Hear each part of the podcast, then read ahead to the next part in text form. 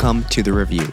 This is a short show designed to find, evaluate, and explore the resources that matter to your congregations and communities. Sometimes they'll be very practical, and other times they'll be pretty theoretical. But above all, we hope you find this show enjoyable. And we've had a lot of fun making it, so you may as well come along for the ride and have some fun with us.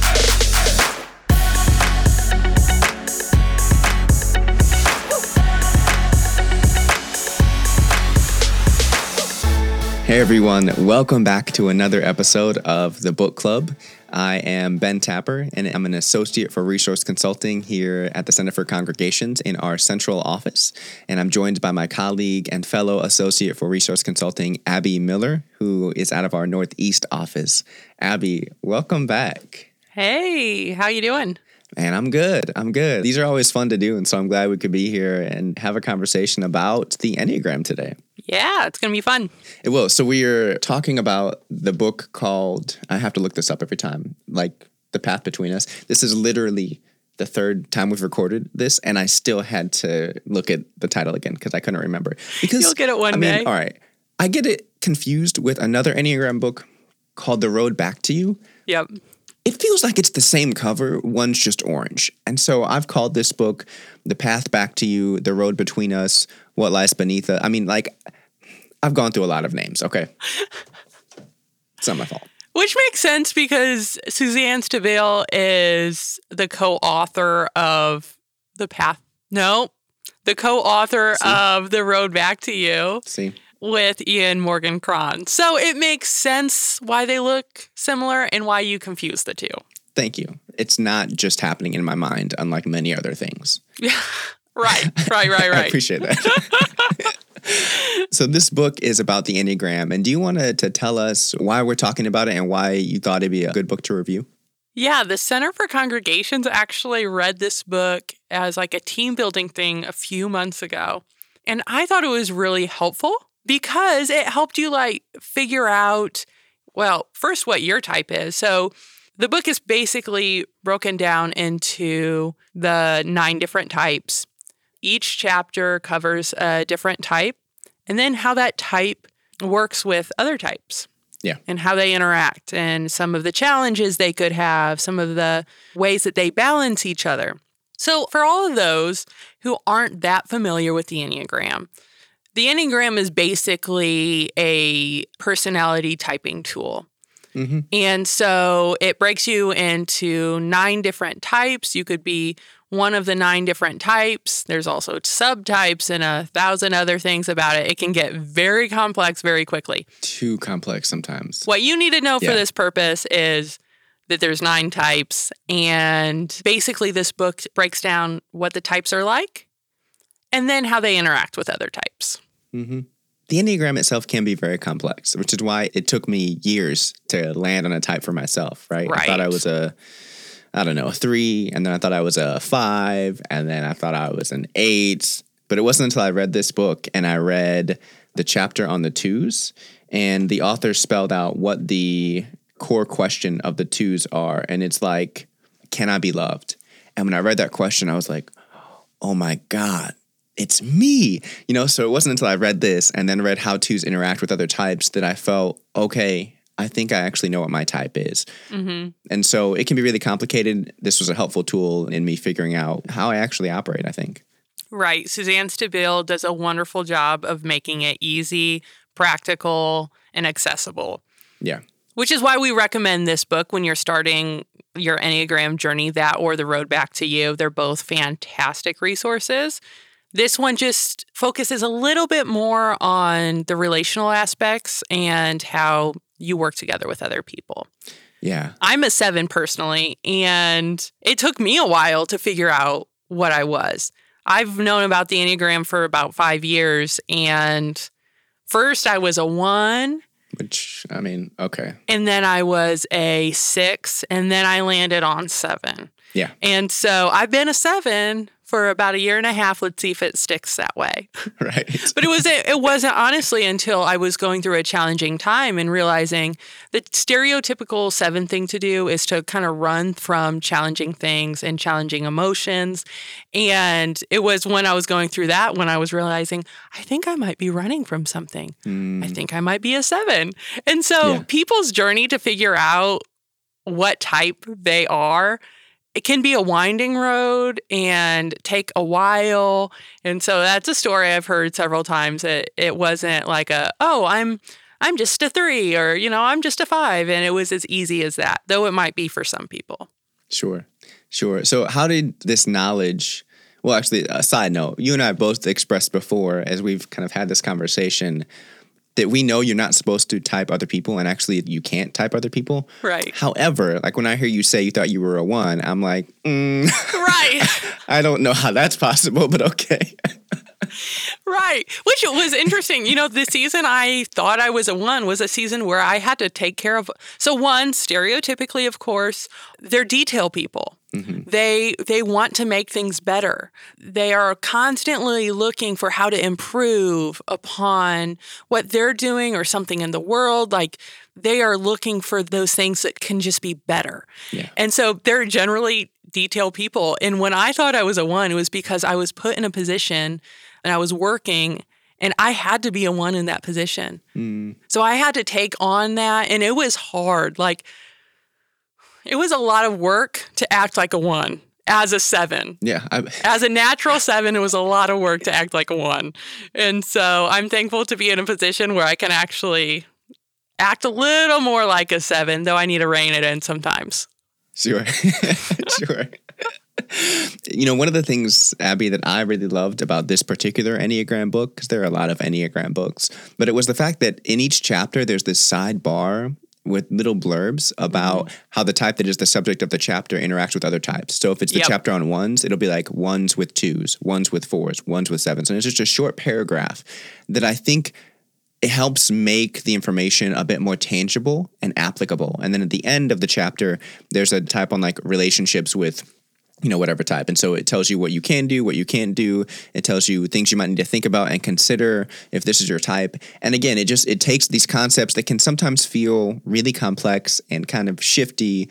And it helped me figure out oh how do i apply this you know in this case in my work setting? Yeah. how do i apply this in other relationships? I just i really loved that about this particular book. And i'm, I'm wondering you know how do you think or why do you think congregations might benefit from going through this book Yeah, I think this book is an asset for congregations to use in group settings. Hmm. So, whether that's a board, whether that's small group, whether that's, you know, the whole church getting behind and like and doing this together, I think this is a tool that can be used to build relationships in group settings. Hmm. So, like you said, one of the beautiful things is it teaches people practically about other types, about their type, and how they work together. yeah And that's something that, like, we all are working with other people in our congregation, and there are people we just straight up don't understand.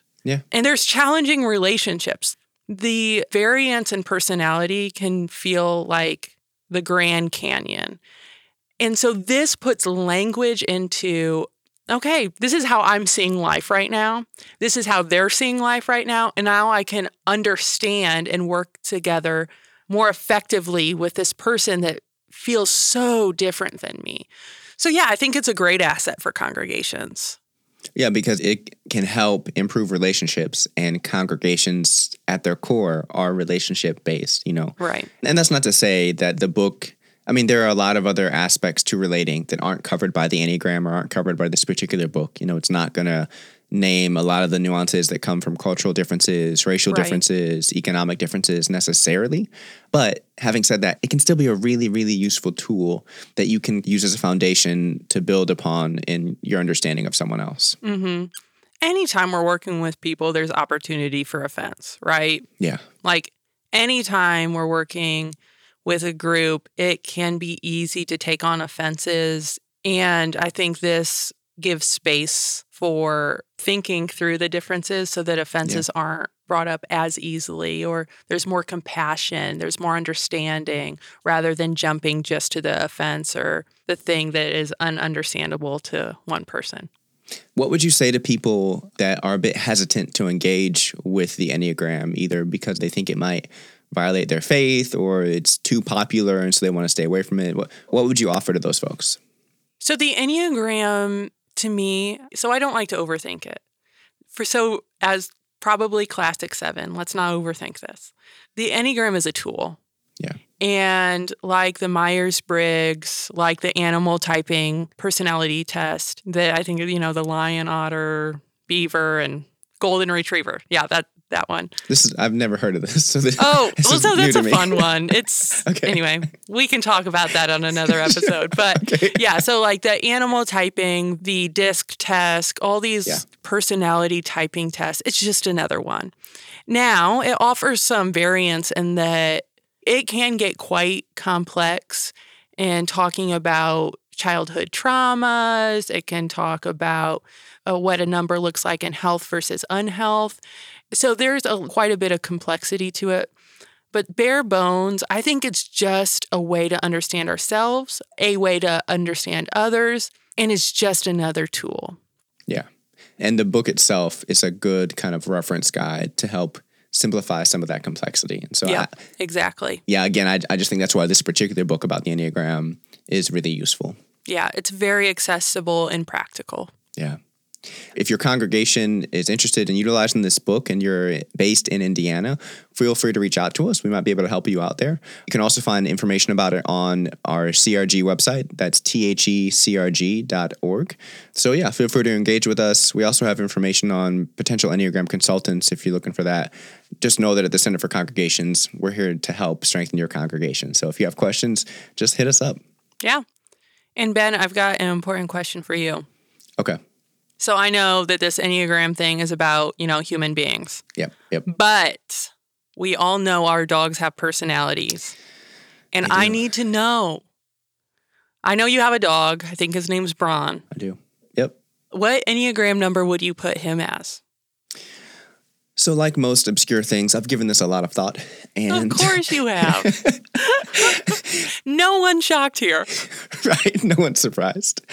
You know, but I I think he is probably the same type as I am in that he's a Enneagram 2 with a 3 wing. And I say this because Braun, you know, the central question of the two is can I be loved? And Braun is all about the love life. Like he wants attention, he wants affection. He's a 90 pound dog that like stands waist high. And so when he gets in your face, he can like really get in your face. And he just, he wants to make sure you see him and you love him. But he also enjoys being the center of attention. He enjoys achieving, especially when it comes to playing fetch with tennis balls. Like the dude will run wind sprints nonstop just trying to catch tennis balls. That's awesome. So he's really proud of himself when he can nab them after a bounce or two.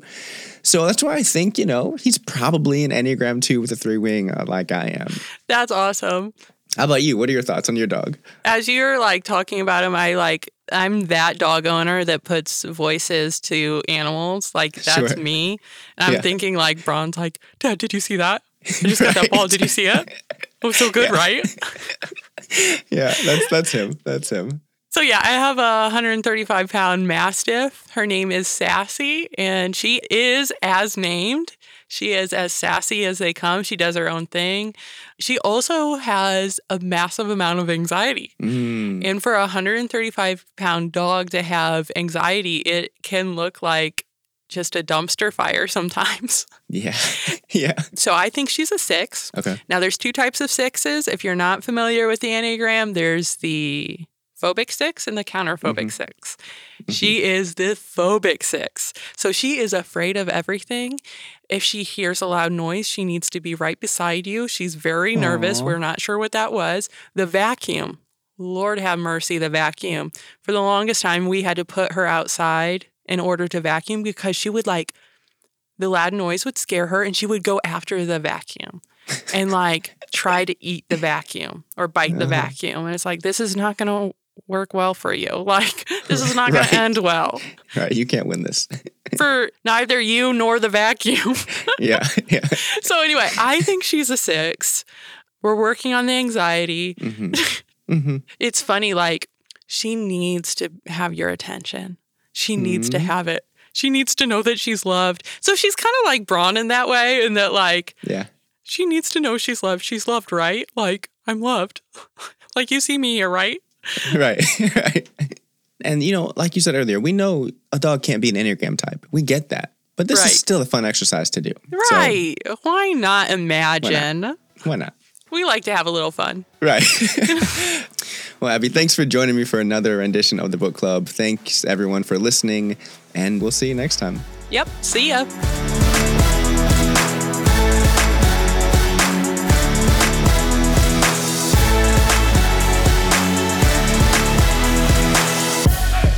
Thanks for listening to the review. This was a bonus episode of the Center for Congregations podcast. Please take a moment and show your appreciation by leaving a five star rating. If you'd like to find more resources for the good work you're doing, check out the Congregational Resource Guide at thecrg.org. We'd like to thank our brilliant audio engineer, Jaden Lee, for the great work he does to keep us sounding intelligible. And we want to acknowledge that this show is made possible by the generosity of the Lilly Endowment. See you next time.